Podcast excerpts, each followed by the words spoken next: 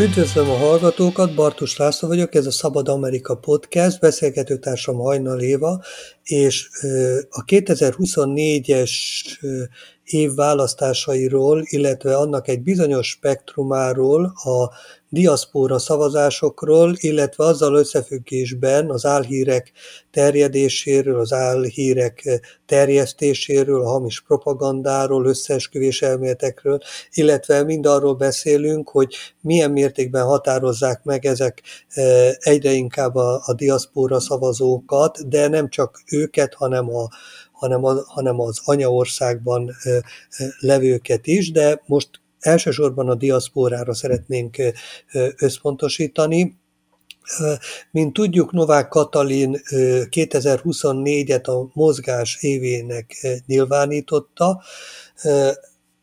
Ezzel kapcsolatosan most nem teszünk megjegyzéseket, csupán azt szeretnénk elmondani, hogy a mi véleményünk szerint 2024 az nem annyira a mozgás éve, bár mozogni mindig lehet szabad és érdemes, hanem elsősorban a választások éve lesz az egész világon, és óriási a tét, ezek a választások, amik, amelyek ebben az évben lesznek, azok nem csak egyes országok, hanem az egész világ sorsát is jelentősen befolyásolják. Ugye nem kell mondani az amerikai választás tétjét, de az Európai Uniós választás sem, ugye az Európai Parlamenti választás is óriási kérdésekre fog választani, illetve óriási kérdéseket dönt el, vagy nagy változásokat hozhat, és itt ugye nagy veszély a globális tekintélyelvűségnek a, a, a, növekedése és a, a, a világ demokratikus részének a, a, a szűkülése, illetve a demokrácia, a jogállamiság veszélybe kerülése, de egyes országokban is óriási jelentősége van. Nagy országok, India, Mexikó és nagyon sok helyen, Tajvan, a világ minden részén lesznek nagyon-nagyon fontos, fontos választások, amelyek egyébként óriási jelentőségűek a saját országukban is, de noha nem úgy, mint Amerika vagy, vagy az Európai Unióban, de azért például az, hogy Indiában például mi történik, azért az, az képes befolyásolni is, és hatással lenni a, a, a, a világra is. A hosszúra nyúlt bevezető után ö, ö, szeretném Évát kérdezni arról, hogy, hogy, hogy összetudná-e foglalni nekünk azt, hogy tulajdonképpen ö, mit jelent ez a diaszpora szavazás, illetve milyennek a, milyennek a jelentősége, és, és, és milyen, milyen előnyöket és milyen veszélyeket hord magában. Én is szeretettel köszöntöm a hallgatóinkat. Teljesen egyetértek veled, 2024 az valóban a választások évének nevezhető, tehát jó magad te is Európán kívül felsoroltál több országot, nyilvánvalóan az amerikai választások november 5-én, tehát 2024. november 5-én sok mindent eldöntenek, Szeretném majd, hogyha itt beszélnünk a, beszélnénk arról is, hogy mik várhatóak, mi az, ami most látható már az amerikai választásokkal kapcsolatban is. De azt is szeretném megjegyezni, hogy mind a mellett, hogy 2024. júniusában 27 európai államban dönt majd a lakosság az Európai Parlament 720 képviselőjéről, 2024-ben 10 parlamenti, több elnök és helyhatósági választást is tartanak a kontinensen, tehát egyértelműen azt mondhatjuk, hogy több európai országban lesz választás, mint amennyiben nem. Tehát nem véletlen, hogy azt mondjuk, hogy 2024 a választások éve, és a szakértők előrejelzései szerint valóban számos olyan választás van, ahol jelentős politikai irányváltást ra is számíthatunk. Európai viszonylatban, bocsánat, európai viszonylatban kiemelik a britek választását, az osztrák, a portugál és a román választás esetleg irányváltását, ami várható lehet. Tehát sajnos a kilátások nem túl derűsek, tehát nem véletlenül fogunk mi ma beszélni a diaszpóra szavazati lehetőségekről is, ami azt jelenti, hogy diaszpórában élnek különböző nemzetek. Tehát ami azt jelenti például a magyar diaszpóra, az, a, a diaszpóra szó azt jelenti, hogy szétszóratva. Tehát ez egy görög eredetű szó, ezt eredetileg arra használták, hogy amikor magukat elvetnek. Tehát maga a diaszpóra azt jelenti, hogy egy-egy nemzet más országokban van, és a diaszpóra választás pedig azt jelenti, hogy, hogy mégis élni szeretne a szavazati jogával. Tehát itt fogunk beszélni arról is, hogy a diaszpórában élő magyarok, illetve a külföldön érő magyar nemzetiségeket hogyan szabályozza a magyar választási törvény, mert hogy nem egyformán ö, teszi lehető nekik ö, a szavazati jogukkal való ö, szándékot, tehát az egyik helyzetben nehezíti őket, a másik helyzetben kifejezetten elősegíti, ennek az okairól is fogunk ma beszélgetni, de, de valóban egy érdekes év az, ami, ami elkezdődött számunkra, és hát ö, nagy kérdések jelennek meg, tehát hogy milyen kormányok fognak majd ö, többséget szerezni, léteznek-e majd ezek a stabil többségek, vagy milyen koalíciós kormányok várhatóak, tehát egyre inkább megjelenik az is, hogy egyre több pártot kell bevonni a kormányzásba, tehát ö, azt hiszem, hogy ö, érdekes év az, aminek elébe nézünk, tehát ö, a közvetlen szomszédaink közül érdemes megemlíteni azt, hogy ugye Szlovákiában áprilisban lesz elnökválasztás, akkor júliusban Horvátországban parlamenti választásokat rendeznek, Ausztriában majd szeptemberben lesz szintén parlamenti választás, és az év végén pedig Romániában helyhatósági parlament és elnökválasztást is tartanak. Én azt hiszem, hogy egyre inkább megerősödik az is, hogy az általános elégedetlenség is egyre inkább hanghoz jut, és a, az általános politikai berendezkedéssel szemben egyre több lesz a kritika, én, én azt hiszem, és ettől tartok, hogy Európa szerte növekedni fog annak a valószínűsége, hogy a mainstream pártok a, a szélső jobb és a szélső baloldal által képviselt radikálisabb politikák egy részét magukévá fogják tenni, tehát hogy be fogják építeni a programjukba. Én itt kifejezetten arra gondolok, hogy a bevándorlással kapcsolatban tehát itt Magyarországon is lehet látni azt, hogy ugye itt a bevándorlók és vendégmunkások koncepció, hogy ütközik egymással, és hogy hogy kezeli ezeket a kormány. Bízom benne, hogy lesz időnk erről is beszélgetni ebben a podcastben. Az, az, az is egy érdekes dolog, hogy Ukrajnában is egyébként idén lenne választás, tehát így a háború, elnök választás, tehát így a háborús helyzet miatt nyilván erre nem fog sor kerülni. A Belarus parlamentbe is helyi választások lesznek, úgy tudom, hogy 2024 februárjában, szóval azért itt, itt elég érdekes dolgok. És különösen, és különösen itt ugye nagyon izgalmas, mert nem lehet tudni, hogy vajon ki fog nyerni. Igen, igen, igen, igen, igen. Na most nagyon köszönöm ezt az összefoglalást, és ha megengeded, akkor, akkor térjünk rá először a diaszpóra kérdésekre, és utána pedig a nemzeti változások lehetőségeire. Szóval a, a, ugye Amerikában nem annyira meghatározó probléma vagy kérdés a diaszpóra szavazása. Általában a külföldön élő amerikaiak minden gond és probléma nélkül tudnak szavazni, az ő szavazataikat különösebben nem kívánja befolyásolni. Senki nem tűnik úgy az amerikai közbeszédbe, mint hogy például Magyarországon a határon túli szavazatok, vagy a külföldön élő magyarok szavazatai, ugye ez két teljesen külön kategóriának számít, ugye, hogy az, hogy az, az milyen fontos közéleti téma. Ugye Amerikában ez nem jellemző, Amerikában inkább a, inkább a belpolitikában, illetve Amerikán belül próbálják ugye befolyásolni egyes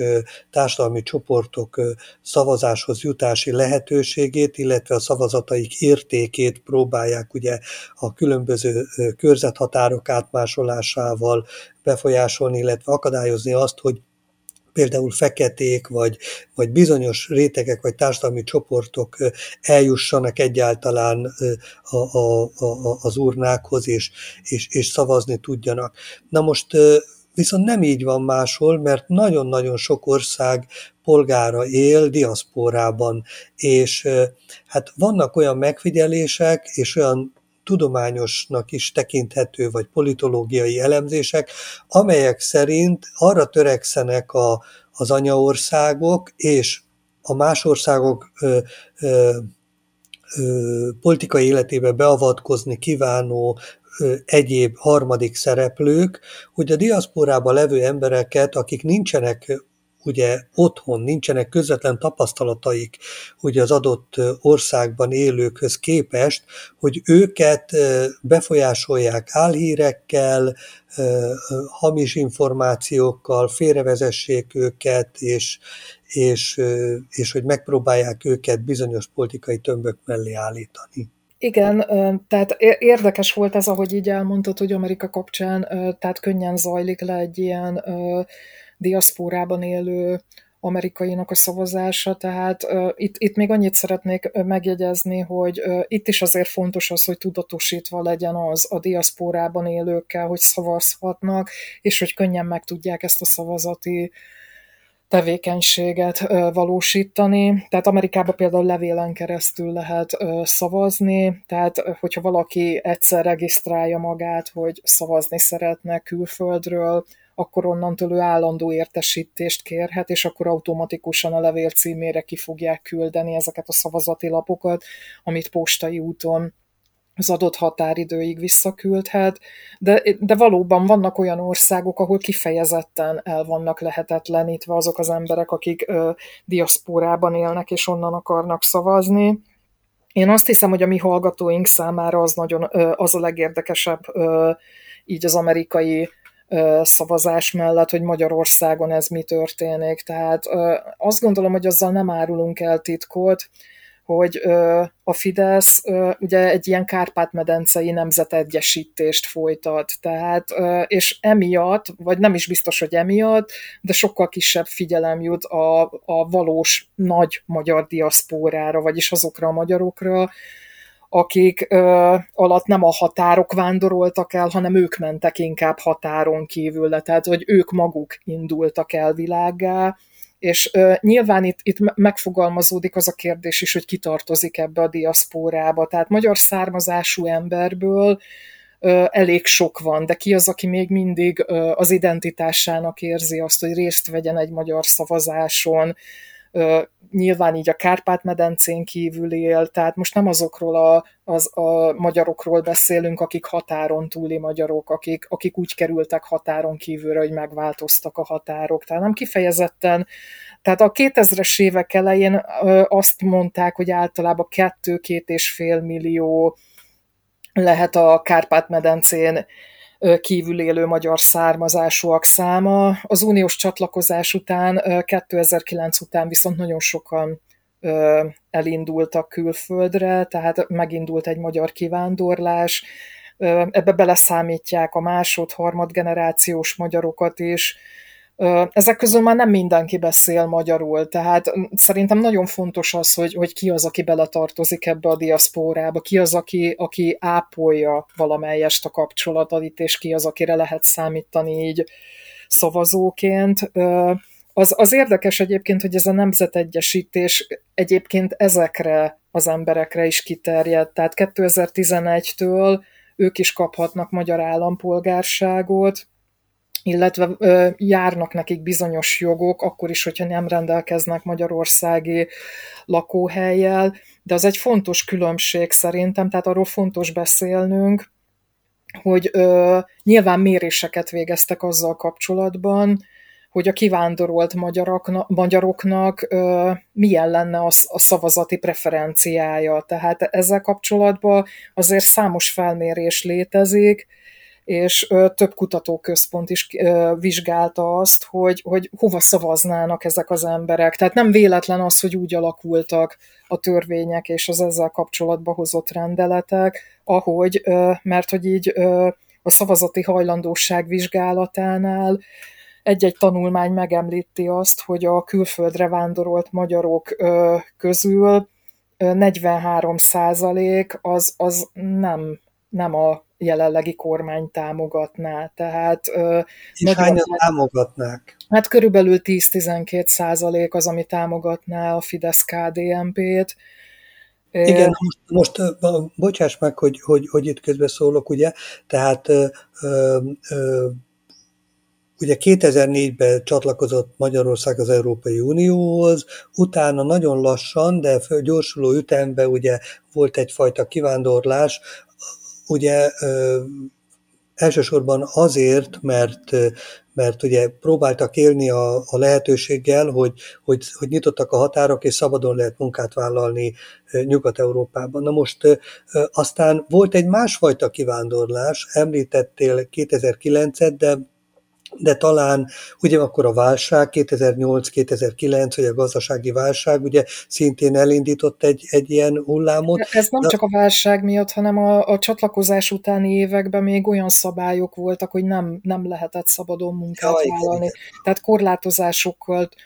történt az Európa Unióba való belépés. Tehát ugyan 2004-ben csatlakoztunk, de még meg volt szabva, hogy meddig tart az, ameddig nem vállalhatnak munkát külföldön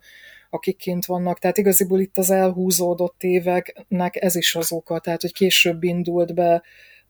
ez az elvándorlás, mert, mert hogy addigra már felszabadult a lehetőség. Tehát el, először korlátozásokkal lépett be Magyarország az Európai Unióba, és ez, ez a legtöbb kelet-európai országra szintén jellemző volt, tehát később tudtak elindulni. Tehát ez ugyanígy igen, a lengyelekre. Arra, arra szeretnék utalni, hogy 2010 után ugye amikor Magyarországon nem csak kormányváltás, hanem ugye 2011-es új alaptörvénye, stb. mondhatjuk, hogy egy rendszerváltás is történt a fülkeforradalom hatására, ugye létrejött a, a, a Nennyiben megfogalmazott új társadalmi gazdasági rendszer, amit NER-nek neveztek el, tehát ezeket nem mi találjuk ki, ezeket a rendszer alapítója mondta saját magáról és a rendszeréről, és az elkezdett működni, és fölgyorsult a távozás. Tehát, hogy nagyon sokan, ugye azért is ugye van egy nagy különbség, hogy ugye a, a, a, a kormányzat, illetve a hatalmon levők ugye másképpen viszonyulnak a határon túli magyarokhoz, mint a külföldön élő magyarokhoz, mert ugye a, a, a külföldre távozott magyaroknak egy jelentős része az ugye azért távozott, mert elégedetlen volt, és, és ugye eleve nem szeretik őket azért sem, mert hogy elmentek, és ugye egészen más a kapcsolatuk meg a kötődésük ugye Magyarországhoz, mint a a néha még trianoni lelkületben él, és azt nem pejoratív értemben mondom, de mégiscsak egy más szituációban levő határon, határon túli, túli magyarok. Na most ugye, ha jól sejtem, és ez az, amit, amit ugye most itt egy picit részleteznünk kellene, ha jól sejtem, ugye a hatalmon levő kormányzat, ugye, az mindent megtesz azért, hogy segítse az úgynevezett határon túliakat, tehát a, a határon túli magyarokat, és akadályozza az úgynevezett külföldön élő magyarokat, tehát a, igazából a, a, a magyar diaszpórát abban, hogy, hogy szavazni tudjon. Ez, ez így van, tehát gyakorlatilag több tanulmány is alátámasztja azt, hogy ö, általában így a külföldi magyarok közül, ö, tehát így a külföldre költözött magyarok számát így az utóbbi években körülbelül fél millióra, tehát 500, 400 és 500 ezer közötti főre becsülik. Tehát ezeknek a kivándor, mint ahogy említettük, hogy ezeknek a kivándorolt magyaroknak ugye 40, szá, 40 fölötti százaléka, tehát olyan 40-45 közötti százaléka nem szavazna a jelenlegi kormányra. Azt is vizsgálták, hogy ö, általában ezek közül a kivándorolt magyarok közül körülbelül 80 ezer fő az, aki részt vesz szavazáson, de sokkal többen is részt vennének szavazáson, több mint 200 ezeren is, hogyha ez könnyebb lenne. Tehát, hogy nagyon meg van nehezítve az ő választási lehetőségük, mert hogy sem az online szavazással, sem a levélszavazati joggal nem élhetnek Ugye ezek a kivándorolt magyarok jóval kritikusabbak az Orbán, Orbán kormány politikájával, mint az itthon élők, és rájuk ugye az a szabály vonatkozik, hogy ők csak külföldi magyar, tehát hogy külföldön lévő magyar külképviseleten szavazhatnak. Tehát ez azt jelenti, hogy egy adott országon belül sokat kell utaznia, hogy szavazni tudjon, rengetegszer órákon át állnak sorba, ugye ez egy adott időponton lehetséges, tehát nagyon-nagyon meg van nehezítve. Tehát, hogyha levélszavazatba szavazhatnának, akkor, körül, akkor nem 80 ezer ember szavazna közülük, hanem több százezer, tehát akár 200-250 ezer ember is szavazna közülük és az elképesztő, tehát ezeket a számokat az Orbán kormány is ismeri, tehát nyilván nem akarja, hogy ez a kormánykritikus mag, tehát ez a diaszpora magyarság élni tudjon a szavazati jogával. Tehát nem véletlenül az, hogy nehézségeket gördítenek eléjük, és az is nagyon érdekes, hogy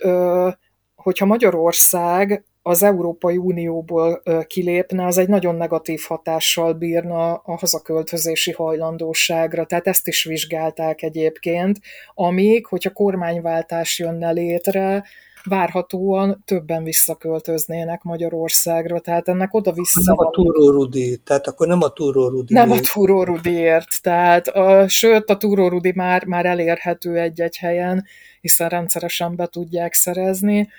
tehát ez, erre mérések vonatkoznak, tehát több mérés is kimutatta, hogyha létre tudna jönni egy kormányváltás, akkor, akkor többen visszamennének Magyarországra. Tehát ezzel is alá tudom azt támasztani, amit mondtál, hogy nem véletlenül költöztek el Magyarországról, tehát nem csak a megélhetési nehézségek miatt. Tehát... Igen, na most most beszéljünk egy pár szót a, a, a másik, a másik ö, ö, halmazról, ugye a határon túli, határon túli magyarokról. Na most ö, nagyon érdekes, mert ö, ö, sokszor szinte meglepődünk, hogy határon túli magyarok között nagyon sok felvilágosult, modern, európai gondolkodású ember nyilvánul meg, aki nem tart ezekkel a a tendenciákkal, vagy hogy is mondjam, szóval a, a határon túli magyarokra jellemző elveket, vagy nem vallja magatartásformákat, nem gyakorolja, hogy így mondjam, szóval, hogy kilógnak úgymond ebből, de, de tömegesen mégsem, mégsem, ez a, mégsem ez a jellemző, és, és úgy tűnik, mintha a határon túli magyarok egy olyan tömböt alkotnának a abban az országban, ahol élnek, akik mintha már a saját ottani országukban, tehát a, a,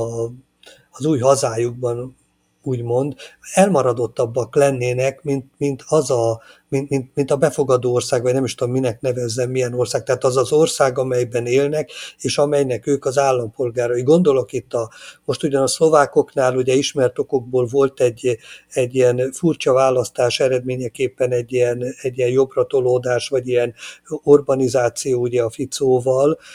de azért a szlovákok, ahogy tüntetnek is, szóval azért lehet látni, hogy a szlovákoknak a, a, a polgári öntudata, vagy nem is tudom, szóval a gondolkodása, európaisága már-már megelőzi ugye a, a, a, a magyarokét, de mondjuk ott, ott, ott viszont a, a határon túli magyarok is, mintha felvilágosultabbak, vagy, vagy szabadabbak lennének. Ezzel szemben például a Vajdaságban vagy Romániában élő, élő ö, magyar kisebbség másfajta képet mutat. Szóval hogyan lehetne ezt így, ezt így meghatározni, illetve az, hogy, hogy, hogy mi az, ami most túl a nemzeti érzésen, túl a, a fájdalmon, túl a trianon traumáján,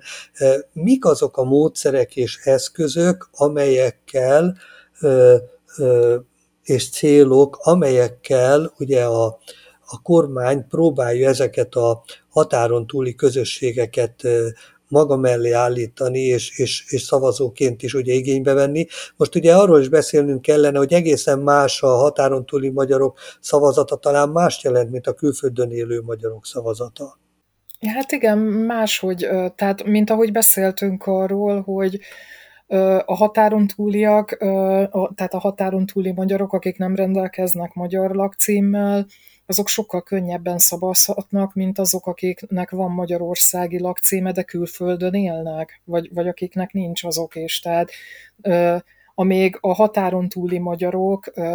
levélben is szavazhatnak, tehát le van egyszerűsítve minden szavazati módjuk, tehát nyilván ott a mérések azt mutatták ki, hogy ők a jelenlegi kormányt támogatják, még pont a külföldön élő magyarságnak a nagy része meg kormánykritikus, tehát nem véletlen ez, hogy így alakították, hogy a külföldön élő magyarok ne tudjanak szavazni csak a külképviseleten, ami, ami óriási akadály, tehát tehát van, ahol nincs is kép, külképviselet, tehát egy másik országba kell elutazni ahhoz, hogy szavazni lehessen, tehát ö, szerintem ez elképesztő nehézséget okoz, de ugye most nem régi bejelentették be, hogy a határon túli magyarok ö, számos közlekedési eszközt ingyen használhatnak, még, még ezzel szemben a magyarországi magyaroknak ez, ez nem adatik meg. Tehát eddig is volt már arra lehetőségük, hogy évente négy alkalommal ingyen közlekedhessenek így Magyarország területén, tehát a, a kormány próbál kedveskedni, tehát én, én azt látom, hogy a magyar kormány diaszpóra politikája az, az, az egy nagyon furcsa politika, tehát, mert ugye ott van azért célként az, hogy a, az, a, a nem régiben kivándorolt diaszpórában élő magyarokat, tehát legalábbis a 2016-os diaszpóra stratégia azért azt már megemlítette, hogy a Magyarországot újonnan elhagyókat ö, esetén az a cél, hogy pár éven belül visszaköltözzenek. Tehát e- emiatt hozták létre a Gyere Haza fiatal programot, és tehát én, én azt látom, hogy ők próbálnák visszahozni a, ezeket az embereket, de nem nagyon lehet, ami meg érdekes, hogy őket beleszámolják egyébként a foglalkoztatottságba, tehát hiába nem Magyarországon vállalnak munkát, ugyanúgy bele vannak számolva a foglalkoztatottsági adatokba, de mindezek mellett nekik nem sok kedvezményt meg lehetőséget nyújt a kormány. Tehát a kormánynak az a fontos, hogy a saját szavazóbázisát építse, és lehetőleg azokat, az ő szavazataikat tudja házhoz hozni. Tehát én azt látom, hogy, hogy ugye ezt már régóta támadják jogosan,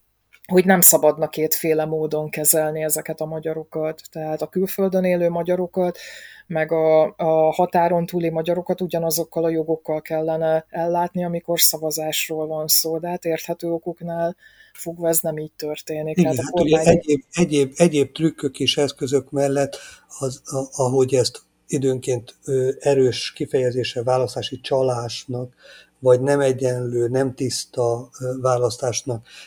nevezik, ugye ez az egyik ilyen fontos része ennek, hogy több százezer magyar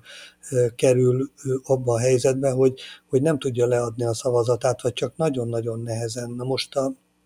most csak úgy megkérdezem zárójelbe, hogy, hogy ugye, ugyan volt arra próbálkozás, hogy amikor a Márkizaj Péter volt a miniszterelnök jelölt, az a közös ellenzéki jelölt, hogy ő próbált Londonba, meg talán talán Németországba is ugye találkozni. Hát ez elég szűk körnek nevezhető, hát ugye az ottani magyarok kisebb valami érdekvédelmi vagy egyéb szervezeteivel, e, és próbálta ösztönözni őket a, őket a szavazásra, de, de nem látok egy ilyen nagyon erős kapcsolatot mondjuk, mint amilyen van a határon túli magyarok és a Fidesz kormány, nem látok egy ugyanolyan erős kapcsolatot a, az ellenzék és a, és a, a hasonlóképpen e, kritikus vagy, vagy kormány ellenes diaszpóra között. Hát igen, igen, tehát ezek szerintem ezek a, ez a politikai hasznosítás mindig egy érdekes kérdés, hogy hogy történik meg. Tehát én, én azért azt látom, hogy a diaszpóra politikák egyik magyarázata mindig az, hogy az államok azért is érdeklődnek a saját diaszpóráik iránt, mert azoktól gazdasági és politikai hasznot remélnek. Tehát én nem gondolom, hogy ez egy kifejezetten magyar recept, de nyilván a, a, ennek a miensége is számít, tehát hogy milyen eszközökhöz nyúl egy kormány, tehát Nyilván szoktak támogatni a külföldi diaszpórákba, tehát az anyaország nyelvét ápoló iskolákat, meg ilyenek, ami nem elvetendő dolog, de, de amikor már csak a határon túl azért építenek, meg megpróbálják elhitetni az ottani emberekkel, hogy számítanak, és nem csak a szavazatuk, ez, ez számomra hihetetlen. Tehát tehát mondom, létező eszközök ezek, de nem mindegy, hogy mihez nyúlnak, meg milyen tisztes, tisztességtelen vonalon. Tehát a balkáni országok közül is sokan kivándoroltak, és végül is végeztek arról felméréseket, hogy a külföldi munkavállalók a, a mi pénzt hazaküldenek a családjuknak, azzal jelentősen hozzájárulnak egy ország, ország nemzeti össztermékéhez. Egyébként a Világbank becslése szerint a külföldön dolgozó magyarok évente a GDP-nek a 3-4 százalékának megfelelő pénzt utalnak Magyarországra. Tehát az, hogy az emigráció politikát hasznosítani próbálja egy kormány, szerintem az, az nem feltétlenül lenne probléma, csak mondom azt, hogy mi, mit akar elérni vele, meg minek az árán és a kárán. Tehát szerintem itt, itt azért nyilván felmerülnek etikai kérdések. Hát igen, meg ugye a számukra a legfontosabb a politikai lojalitás. Tehát eleve olyan emberek kell nem is keresik, nem is tartják a kapcsolatot, és nem is használják őket ilyen értelme pozitív módon az ország idézél nagyköveteiként, és, és, és sok hasznos dologra, akik politikailag nem lojálisak. Tehát, tehát úgy tűnik, hogy, hogy ugye a magyar modell ebből a szempontból az, hogy fölméri, hogy kik a hozzá lojális személyek, csoportok, vállalkozók, stb. velük szoros kapcsolatot épít, és a, és a számukra megnyit mindenfajta lehetőséget gazdasági értelemben is, és a szavazást tekintve is, míg, míg a politikailag nem lojális réteggel, szemben pedig, pedig ugye föladja eleve a, a, azt, hogy mint, mint ha nem is tekintenék őket úgymond magyarnak, tehát, tehát ilyen értelemben ugye az a fajta nemzetegyesítés, amiről ők beszélnek, ugye, az rájuk nem, nem nagyon terjed ki, mert ők ellen, bizonyos értelemben ellenségnek számítanak, és a velük való kommunikáció és az együttműködés, nemzeti együttműködés, ugye, az az, az, az, nem, az nem működik, hanem, hanem a, a velük szembeni magatartás az az, hogy, hogy, hogy nem meggyőzni akarják őket, nem egyszerűen tudomásul venni azt, hogy másfajta politikai nézeteket képviselnek, hanem egyszerűen csak akadályozni őket abban, hogy bármilyen befolyásuk legyen Magyarországra, a magyar választásokra, illetve a, a, a, a magyar viszonyokra. Most arra leszek kíváncsi, hogy mikor lesz majd olyan, hogy a magyar szuverenitást még a külföldön élő magyarok is, is veszélyeztethetik. Tehát, tehát ez, ebből ugye mindjárt ki is derül, hogy, hogy mi, az a, mi az a magyar szuverenitás. Most nagyjából azt hiszem, hogy ezt az emberek értik, a hallgatóink is értik, és nagyjából elmondtuk a, a fontosabb szempontokat, nyilván nem tudunk mindenre kitérni, de az idő rövidsége miatt javaslom, hogy térjünk át arra, hogy, hogy Európában és Amerikában ugye mondtuk, hogy ezek a, a soron következő szavazások, választások, ezek, ezek a világot befolyásoló események lehetnek, és ugye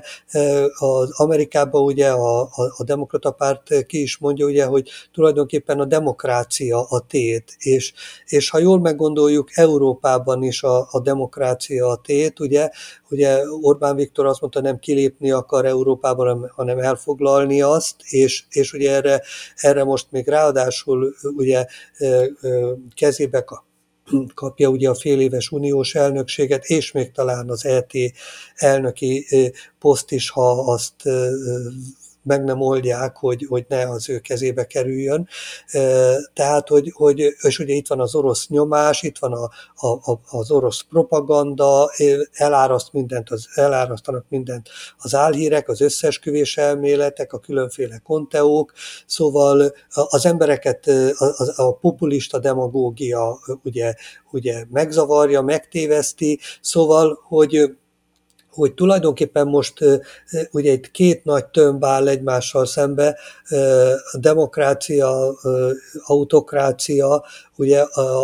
az autokratikus oldal az nem így nevezi magát, ugye, hanem mindenféle más nemzeti, keresztény, családi, stb. stb. neveket ad magának, de mégiscsak ez a lényeg. Szóval, hogy szerinted hogy áll ez a, hogy áll ez a dolog, milyen esélyek vannak, és, és, és mit, mit, mit lehet ma ezekről tudni, illetve hát jóslásokban nem bocsátkoznánk, de mondjuk előre látni. Hát akkor például az amerikai szavazásról beszélünk, meg a választásról, hát ott is az látható szerintem, anélkül, hogy jósolni szeretnénk, hogy, hogy a következő hónapokban nem történik valamilyen váratlan esemény, akkor szerintem Donald Trump nem állítható meg. Tehát én, én ö, azt látom, hogy még ugyan nincs mögötte egységes republikánus támogatás, mert létezik egyébként egy olyan mozgalom is közöttük, ö, hogy a soha többé Trump, tehát nem minden republikánus támogatja a Trumpot, de, de azért elképesztő az, hogy mennyire,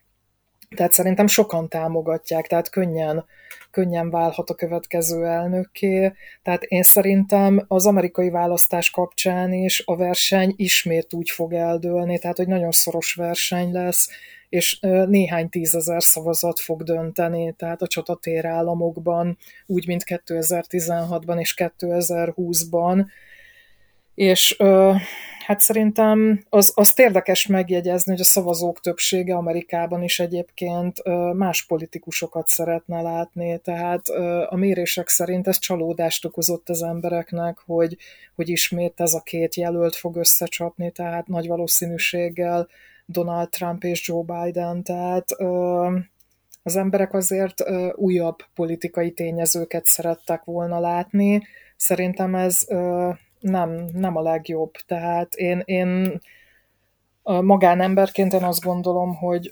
jobb jelölteket kellett volna a demokratáknak is biztosítani, tehát én, én azt gondolom, hogy egy akkora országban, mint Amerika kell, hogy legyen fiatal, tehetséges politikus, tehát itt mind a két jelölt már, már idős, és nem az akkoruk okán mondom, de szerintem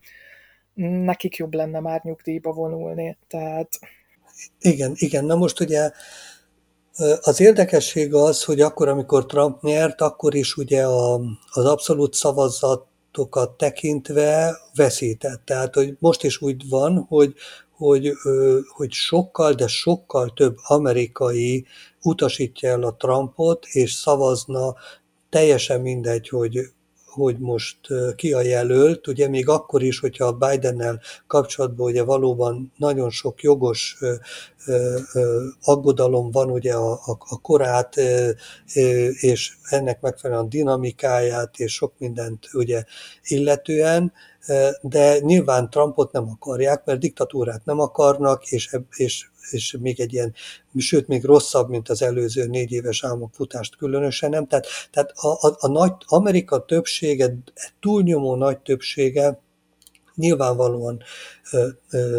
Trump ellen van. Viszont ugye az, az amerikai választási rendszerből következően, ugye az elektori rendszerből következik, ugye, hogy, hogy a, a, a dolog az úgy, ahogy mondtad, ugye a, ezekben az ingadozó államokba fog, fog eldőlni, ugye, és néhány, néhány államba ö, ö, néhány államon, mert a demokrata államok demokratákra fognak szavazni, tehát ott a demokraták nyernek. A tisztán republikánus államok egyértelműen a republikánusokra fognak szavazni, hogyha egy szamarat állítanak oda, ami egy kicsivel lenne csak jobb, mint a, mint a Trump, bár lehet, hogy, hogy elég sokkal jobb lenne, minőségi jelölés lenne elnézést a, a kiszólásért. Szóval arra is, arra is szavaznának, viszont vannak ezek a bizonyos államok, ahol, ahol ugye ingadoznak, hol ez nyer, hol az nyer, és, és ugye itt, itt, itt fognak, itt fognak eldőlni. Na most egy, egyetlen egy, egy dolog, hogy szó, az a, az a, itt megjegyezhetnék valamit, tehát ö, már csak így az arányok kapcsán, mert ö, azért szerintem fontos az, hogy azt is megemlítsük, hogy a hagyományos mérsékelt konzervatív ö, csoportosuláson belül azért vannak ám nem kevesen azok, akik ugyan republikánusok, de mégis nem, nem, nem szimpatizálnak a Trump-féle populizmussal. Tehát azért a, repu, a republikánus szavazók körében 80% körüli a Trump támogatottság, tehát nem, nem százszázalékos, tehát azért van, Igen, van egy most kisebb... a kérdés, hogy azok közül ugye ki az, aki hajlandó átszavazni, vagy nem megy el? Hát igen, igen. Igen, na most ugye a, a, a, az, az egészet tekintve ugye, hogyha szabad ö, csatlakoznom hozzá de ezzel, hogy, hogy ugye a Trump, a Trump iszonyú tehát mint egy ilyen populista, ö, iszonyú lendülettel megy, ugye ő, ő mindig vert helyzetben van, hogyha okosan kérdezhetnek, tőle válaszolni kell, vagy szembesíthetik bármilyen, ő frontálisan beszél, tehát szónoklatokat tart, és ezzel a populista demagógiával és ez az elsöprő lendületével ugye az ember úgy érzi, hogy mindent elsöpör, mint a, mint a tank, mint hogy a saját pártját is elsöpörte, a jelöl, ellenjelölteket is, egyetlen egy maradt, most azt a szegény hölgyet ugye mindennek elmondja és próbálja minden áron, minden eszközzel belekényszeríteni, hogy lépjen vissza. Tehát, tehát, tehát most az a kérdés, hogy ezt a vonatot meg lehet állítani, és hogyan lehet megállítani. És ugye nagyon sok múlik azon, hogy, hogy, hogy, hogy, a, hogy mit csinálnak a demokraták, illetve mit csinál a civil társadalom most. Csak fölhívom a figyelmet, hogy például a, a, a az X-en, ugye egykori Twitteren azért olyan mémek jelennek meg, meg olyan nyilatkozatok, meg olyan emberek szólalnak meg és beszélnek, azt kell mondanom lassan már a Biden is a Trump stílusában, de nem olyan alpári módon természetesen, de úgy, hogy, hogy kemény ellenállást mutatnak. Most ugye az a kérdés, hogy ez a kemény ellenállás, ez, ez, ez, ez, ez, ez mennyire, mennyire, mennyire fog érvényesülni, illetve nem tudom, hogy mi a véleményed, hogy idáig csak hasznára váltak ugye ezek a, ezek a egyébként a független bíróságok és igazságszolgáltatás által indított vád, vádiratok. Azért ugye, nem, azért nem teljesen, mert azért azt szerintem jó, hogyha figyelembe vesszük, hogy Trumpot jelenleg is azért több államban ki akarják zárni az elnök választásból, a 14. alkotmány kiegészítés harmadik cikkeire hivatkozva, tehát ö, én, én azt gondolom, hogy itt még lehetnek problémák, tehát ö, a kolorádói legfelsőbb bíróság döntése is a, a jelenleg a szövetségi legfelsőbb bíróság előtt azt, van. Azt elképzelhetőnek tartott, hogy, hogy a legfelsőbb, a, ugye a, a Trump három emberével eléggé megbillent amerikai legfelsőbb bíróság helyt adjon a kolorádóiak jogértelmezésének, és, és,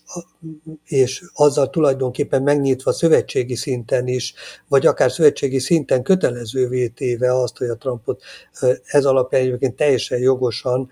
ki lehessen zárni a, az elnökválasztásból. Mit gondolsz? Én, én, én még azért uh, hiszek abban, hogy Amerikában működhetnek a dolgok, tehát, de egyébként az meg marha érdekes, hogy uh, ami meg a Trump ellen fújó pereket illeti, azok jogilag nem érintik a megválaszthatóságát. Tehát az amerikai alkotmány egy elítélt bűnözőt sem zár ki a megválasztható elnökjelöltek közül. Tehát szerintem ez egy érdekes párhuzam, de azért én még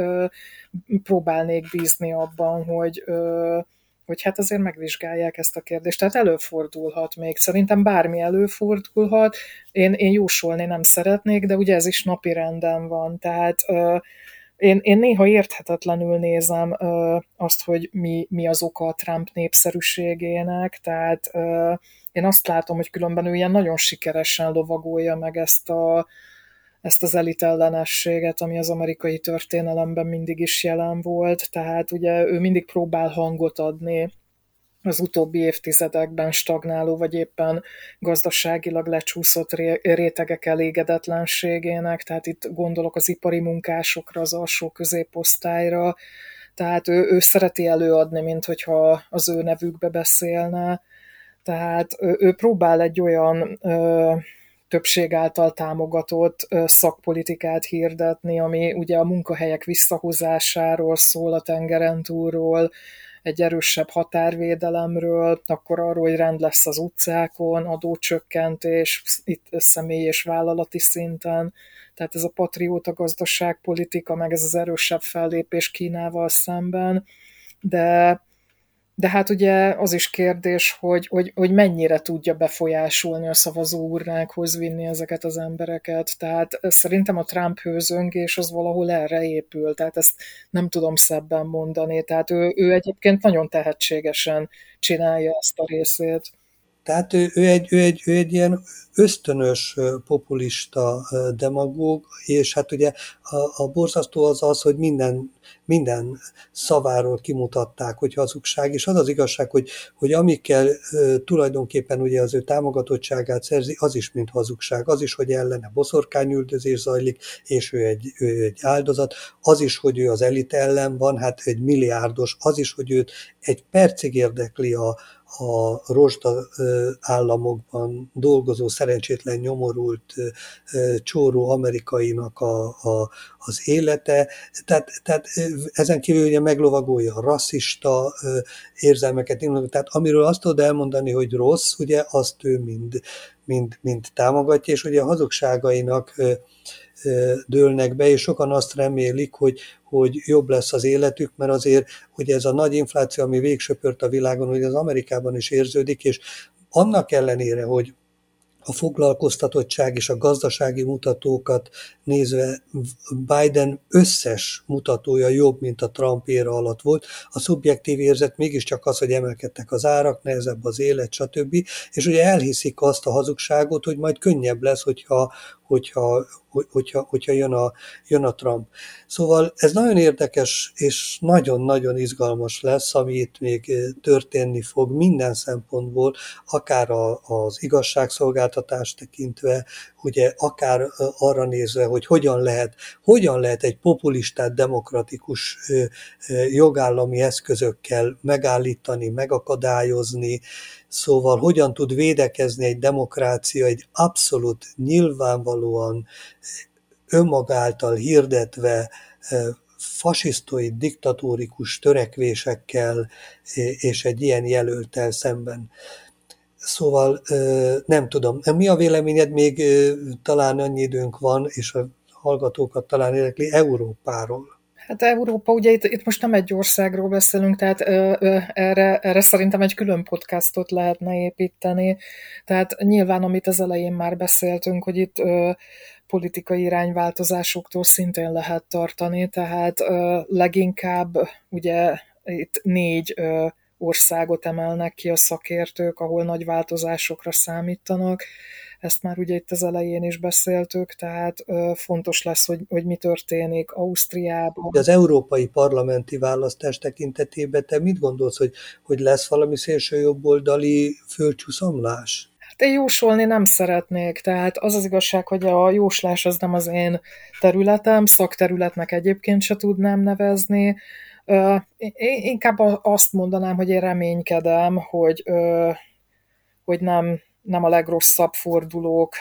jönnek, de, de mondom, tehát kíváncsi leszek, hogy mi történik a briteknél, az osztrákoknál, a portugáloknál és Romániában is. Tehát az Európai Uniós parlamenti választásról meg, meg, meg meglátjuk, hogy hogy alakul. Tehát hát nem, nem lesz ez egy könnyű év, és mondom, még azon se lepődök meg, hogyha Amerikára visszatérve, hogyha a Trump éppen még a legrosszabb esetben is börtönbe kerül, de még onnan is választható lesz. Tehát, uh... Igen, és, és, és ugye magának azt hiszem kegyelmet is adhat, és na most ugye a kegyelemmel kapcsolatban, meg a mentességgel kapcsolatban, ugye ez is egy nagyon érdekes kérdés, hogy ugye Amerikában mondják ezt, hogy ő most nem csak azért akarja a legfelsőbb bírósággal kimondatni azt, hogy, hogy egy, egy elnökkel szemben nem lehet a, a hivatali ideje alatt elkövetett bűncselekmények miatt sem vádat emelni, hogy, hogy a mostani vád, vádak alól és, és a bírósági eljárások alól ugye kikerüljön, hanem előre akarja biztosítani azt, hogy bármit megtehet, bármit megcsinálhat, mindenféle felelősség nélkül. Tehát, hogy, hogy ha akármit csinál is, ha az alkotmányos rendet megdönti is, ha, ha, ha, ha polgárháborút robbant ki, vagy ha nem tudom, szóval, ha bármit csinál, ugye akkor is mentességet élvez, semmifajta kockázata nincs annak, hogy ő betartja a törvényt, vagy nem. Hát bízunk abban, hogy ez nem történhet meg, mert szerintem azért fontos, hogy, hogy még Amerikában nem lett teljesen átalakítva a rendszer, tehát még, még talán működnek a fékek és az ellensúlyok, tehát reménykedjünk abban, hogy, hogy még, még ott egy működőképesebb rendszerrel találjuk szemben magunkat, de mondom, ott is, ott is azért vannak visszásságok, tehát én, én, én azt gondolom, hogy a szavazás, meg ennek a választásnak kimondottan majd a, a független szavazatok fognak így a végére járni, tehát hogy a független választói csoporton fog múlni hogy mi történik Amerikában. Tehát itt, itt azért nyilván az is kérdés, hogy tehát sok függ majd attól, hogy a szavazókat hogyan tudják mozgósítani, és hogy melyik párt tud nagyobb arányban gyakorlatilag hatni ezekre a független szavazókra. Tehát én, én azt gondolom, hogy ez itt fog eldőlni. Azt, azt meg hát morbidnak és extrémnek tartom, hogyha bejön a, a legró, tehát az a fordulat, hogy, hogy Trump esetleg börtönbe kerül, de mondom, sajnos erre már volt korábban példa, tehát van már precedens erre. Tehát 1920-ban volt egy szocialista, azt hiszem Eugene Victor Debsnek hívták talán, tehát ő is börtönbe volt, és közel egy millió szavazatot kapott, tehát miközben a tíz éves börtönbüntetését töltötte, tehát nem a Trump lesz az első, hogyha esetleg így alakul a történet. Igen, hát nagyon szépen köszönöm, bízunk a legjobbakba, és reménykedjünk abba, hogy a világ 2024 után is élhető marad, bár most is elég sok a probléma, de még élhető. Nagyon köszönöm még egyszer a, a hallgatók figyelmét, Évának pedig ezeket az értékes és nagyszerű információkat. Én is köszönöm szépen a lehetőséget.